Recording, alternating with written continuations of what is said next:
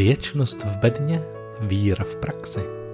Jmenuji se Dalimil Staněk a zvu vás k akční praktické aplikaci výzev listu židům. Uvidíme, co v nás vypůsobí, ale přál bych si, abychom zahlédli slávu zabitého a vzkříšeného Ježíše v omezenosti naší existence a našli věčnost v bedně. Zkoušeli jste někdy pobrat do ruky spoustu různých předmětů? Já ano. Jednou jsem se vracel ze svatby. Zaparkoval jsem před domem, auto bylo plné věcí. Měl jsem v něm balíček s výslužkou, kytaru, tašku, batoh, oblek na ramínku a krabici s výtečnými víny. Těšil jsem se, až si jedno z nich otevřu, jen co přijdu domů. Vyhodnotil jsem, že všechny věci poberu najednou, abych nemusel chodit na dvakrát. Vypadal jsem jako vánoční stromeček, ale bylo pozdě večer, takže mi to nevadilo. Když jsem zabouchl kufr auta, urvalo se ucho u papírové krabice s lahvemi vína a všechny čtyři se roztříštily na parkovišti. Voňavé víno se rozlévalo do všech stran. Samozřejmě jsem se naštval na svou vlastní hloupost, na ten hlas ve mně, který chtěl vzít všechno najednou. Na ten hlas, který neuznal mé limity toho, co jsem schopen unést. Jsme omezení. Máme jen dvě ruce a máme omezenou kapacitu naší mysli, naší paměti. Máme omezené hodnoty, které můžeme vtělit do života, do každodenních rituálů. Nezvládneme všechno. Pořád se rozhodujeme, co držet, co pustit, co je důležitější, co je méně důležité. Když chci přijmout něco nového, často musím to staré pustit. To je výzva, před kterou stojí už malé děti s plnou náručí hraček a s další hračkou, která leží před nimi. Ale nejen děti. Nedávno jsem hovořil s mladou dívkou, která zvažovala, že začne chodit s chlapcem. Jednou z překážek vztahu bylo to, že jí bylo jasné, o kolik tím přijde kamarádek a volného času. Kolika věcí se musí vzdát. Aby mohla obejmout milého, musí si nejdříve uvolnit ruce a pustit to ostatní. A ta představa pro ní byla děsivá. Do tohoto kontextu naší omezené kapacity zaznívá dnešní výzva. List Židům, 10. kapitola, 35. verš. Neodhazujte tedy svou smělou důvěru. Touto výzvou autor plynule navazuje na výzvu předchozí. Ta spočívala v tom, aby si čtenáři vzpomněli na to, jak se boží milost prolnula s jejich silou ve chvíli utrpení. Čtenáři si mají vybavit ten zážitek společného úspěchu v krizi. Tím, že si ho vybaví, tak si ho v přítomnosti vlastně zrekonstruují, znovu se do něj vrátí, stanou se znovu těmi, kterými byli kdysi. Tím se tady a teď nastaví k vytrvalosti. A právě v tuto chvíli, ve chvíli, kdy jsou takto nastaveni k vytrvalosti, jim Autor řekne, neodhazujte tedy smělou důvěru. Dostane je do stavu, kdy si oni připomenou svou sílu a vytrvalost v minulosti, s jakou důvěřovali Bohu. A řekne jim, ať se této důvěry, kterou měli, tak snadno nevzdávají. Ať ji nepouští, neodhazujte ji jako přebytek minulosti. Držte si ji. Nezapomínejte na to, kým jste byli a co jste zvládli. Jsme omezení v tom, co jsme schopni podržet, jak fyzicky, tak mentálně, tak v rituálech. A musíme tedy neustále volit to, co pustíme. Autor dnes do našeho rozhodovacího procesu vstupuje a zlehka nám pomůže nastavit hierarchii hodnot. Protože o to to jde. Volíme to, co je užitečnější, důležitější, hezčí, co mám držet a co mohu pustit. slyším varování. Nepouštěj smělou důvěru. Důvěru v boží milost, odůvodněnou Kristovou obětí. Proč? Proč bychom ji neměli odhazovat? Jak se nás autor snaží přesvědčit? Jaký použije argument? Čteme dál. Neodhazujte tedy svou smělou důvěru, která má velikou odplatu. Krásná pragmatická odpověď, jako ušitá na nás. Je to výhodné držet si tuto důvěru. Když mám plný mobil aplikací a už se mi tam žádná nová nevejde, podle čeho se rozhodují, kterou aplikaci vymažu? No přece podle toho, co už v budoucnu počítám, že nebudu potřebovat. Například, když jsem začal jezdit autem, tak jsem si postupně odmazal vlakové aplikace. Do té doby byly naprostou prioritou, používal jsem je každý týden, ale najednou byly odsunuty na druhou kolej už se mi nebudou hodit, nebudu je v budoucnu tolik potřebovat. A autor tady argumentuje stejně. Tohle to nevymaš. Nech to, bude se ti to ještě hodit. Když si tuto aplikaci smělé důvěry necháš nainstalovanou na softwaru své duše, dostaneš na konci odměnu.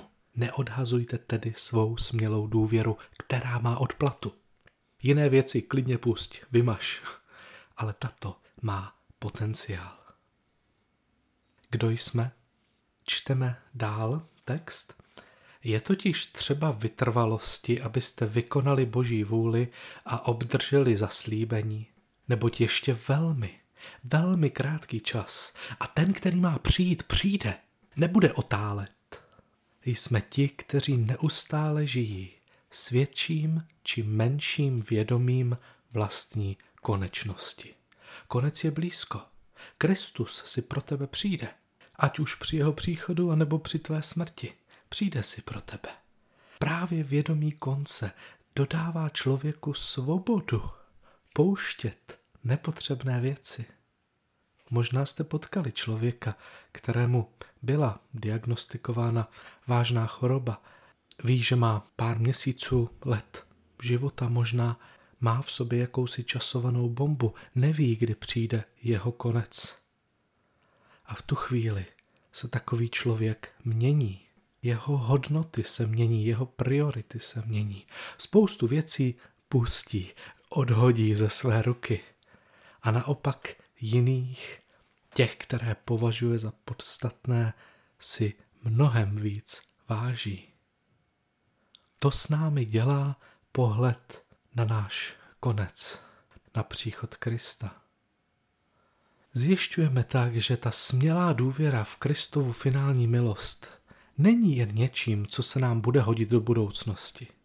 Ne, je to něco, co už teď, už dnes mi pomáhá v rozhodování mezi tím, co je podstatné a co není. Co nechat a co pustit. Nemusím čekat na to, až mi lékaři sdělí závažnou diagnózu. Čelit své vlastní smrtelnosti, připomínat si ono memento mori, připomínku smrti, je něco, co mohu mít už teď a co mi pomůže rozhodovat mezi tím, co vzít a co pustit. Během posledních staletí se hodně změnil postoj lidí k tomu, co považují za dobrou smrt. Středověký člověk považoval za nejlepší smrt tu, na kterou se může připravit. Tak, aby byl u spovědi, aby si vyřešil záležitosti s druhými, ale hlavně s Pánem Bohem. Dobrá smrt byla ta, o které člověk věděl, že přichází. Když se dnes zeptáte lidí, jak by si přáli zemřít, dozvíte se úplný opak. Chci umřít ve spánku, v klidu, tak abych ani nevěděl, že umírám. Je to důsledek toho, jak zavíráme ve svém životě oči před smrtí. A pokud takto zavíráme oči před smrtí, jak se potom máme dobře rozhodnout, co držet a co pustit? Vždyť právě vědomí konečnosti Kristova návratu, mé smrti a boží milosti v nich nám každý den pomáhá rozlišovat, co je důležité, co držet a co pustit. Jak na to? Jak aplikovat dnešní výzvu? Máme omezené zdroje.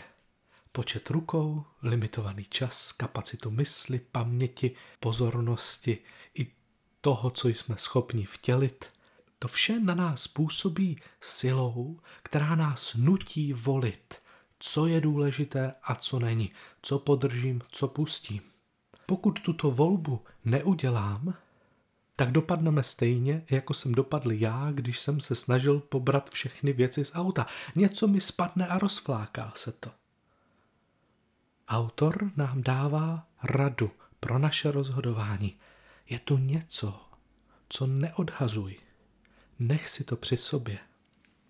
Pro naši dnešní imaginaci použij příklad ze světa her. Představte si, že hrajete za hrdinu v počítačové nebo deskové hře. Je to hrdina, který se pohybuje nějakým prostředím, jeskyní, lesem, městem, bludištěm, je to jedno, a plní své úkoly. Po cestě sbírá předměty, které najde a ty si ukládá do své tašky nebo je drží v ruce. V každé té hře máte vždy omezené možnosti, kolik toho můžete pobrat. V tom ta hra hezky odráží náš lidský život. Dejme tomu, že můžete vzít čtyři předměty. První čtyři tedy automaticky zvednete. Dýku, kouzelný lektvar, plášť neviditelnosti, knížku s vtipy. Tím si zaplníte všechny svoje políčka, která máte. Když potom narazíte na pátý předmět, stojíte před rozhodnutím, co pustit a co nechat. Máte tam dýku a před vámi na zemi leží meč. Volba je jasná. Dýku odložím, vezmu si lepší zbraň. A představte si, že pokračujete dál a najednou v truhle narazíte na svitek. Je na něm napsaný příběh. Je to kouzelný svitek, svitek vítězství, svitek milosti. Svitek, který vám uděluje přístup k Bohu. Můžete ho použít v té závěrečné fázi hry abyste došli k cíli a poté, co projdete branou smrti, abyste byli vzkříšeni. Kdo by si ho nevzal? A tak ho vyměníte za knihu vtipů a dáte si ho mezi svou výbavu. Pokračujete dál ve hře na život. Časem narazíte na další, opravdu cool předměty – truhlu s penězi, světelný meč, snubní prsten, korunu a tak dále. Jsou to věci, které se vám mohou velmi dobře hodit ve vaší aktuální situaci hry. A najednou znovu zvažujete, co je podstatné, co není, co si nechám, co vyhodím. A dokonce se dostanete do chvíle, kdy i ten svitek najednou působí trochu nadbytečně. Vždyť ten jeho efekt je příliš vzdálen. Stojíte tu, v jedné ruce svitek a v druhé předmět, po kterém toužíte, který si necháte. Už, už to vypadá, že odložíte svitek na zem a sevřete pěst okolo toho, co jste právě nového získali. A právě v tuto chvíli, než vaše ruka úplně pustí svitek na zem, k vám přistoupí bezejmená neznámá postava autora listu židům. A řekne, Neodhazuj svitek se smělou důvěrou. Vzpomeň si na blížící se smrt, na konec hry. Nedívej se jen na místnost, ve které právě teď seš, ale na místnost, která může být klidně za dalšími dveřmi. Budeš tento svitek potřebovat. Nevyměňuj ho za nic na světě. A navíc, ty jsi smyslel, že se ti bude hodit jen někdy v budoucnu jen na konci hry, ale tak to není. Už teď můžeš využít funkci tohoto svitku. Pomůže ti totiž rozlišit, co vzít do ruky a co nevzít.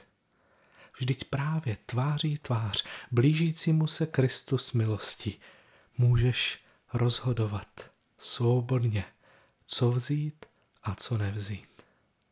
Když teď list odhodíš, budeš příště paralizovaně stát a rozhodovat se, co vzít do ruky místo něj.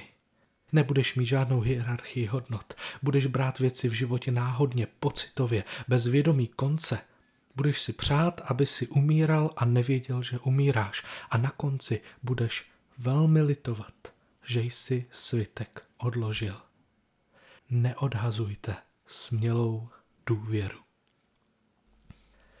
Věčnost v pevně. Jsme limitováni v tom, co všechno můžeme zvládnout, unést, podržet. Vždy je něco, co musím pustit, otruchlit, vzdát se určité příležitosti. Víra v praxi je to naše smělá důvěra v Kristovu milost, která nám pomůže nejen na konci hry na život, ale už teď, tváří tvář blížícímu se Kristu, nám pomáhá rozhodovat se v tom, co je podstatné a co není. A tak neodhazujte smělou důvěru.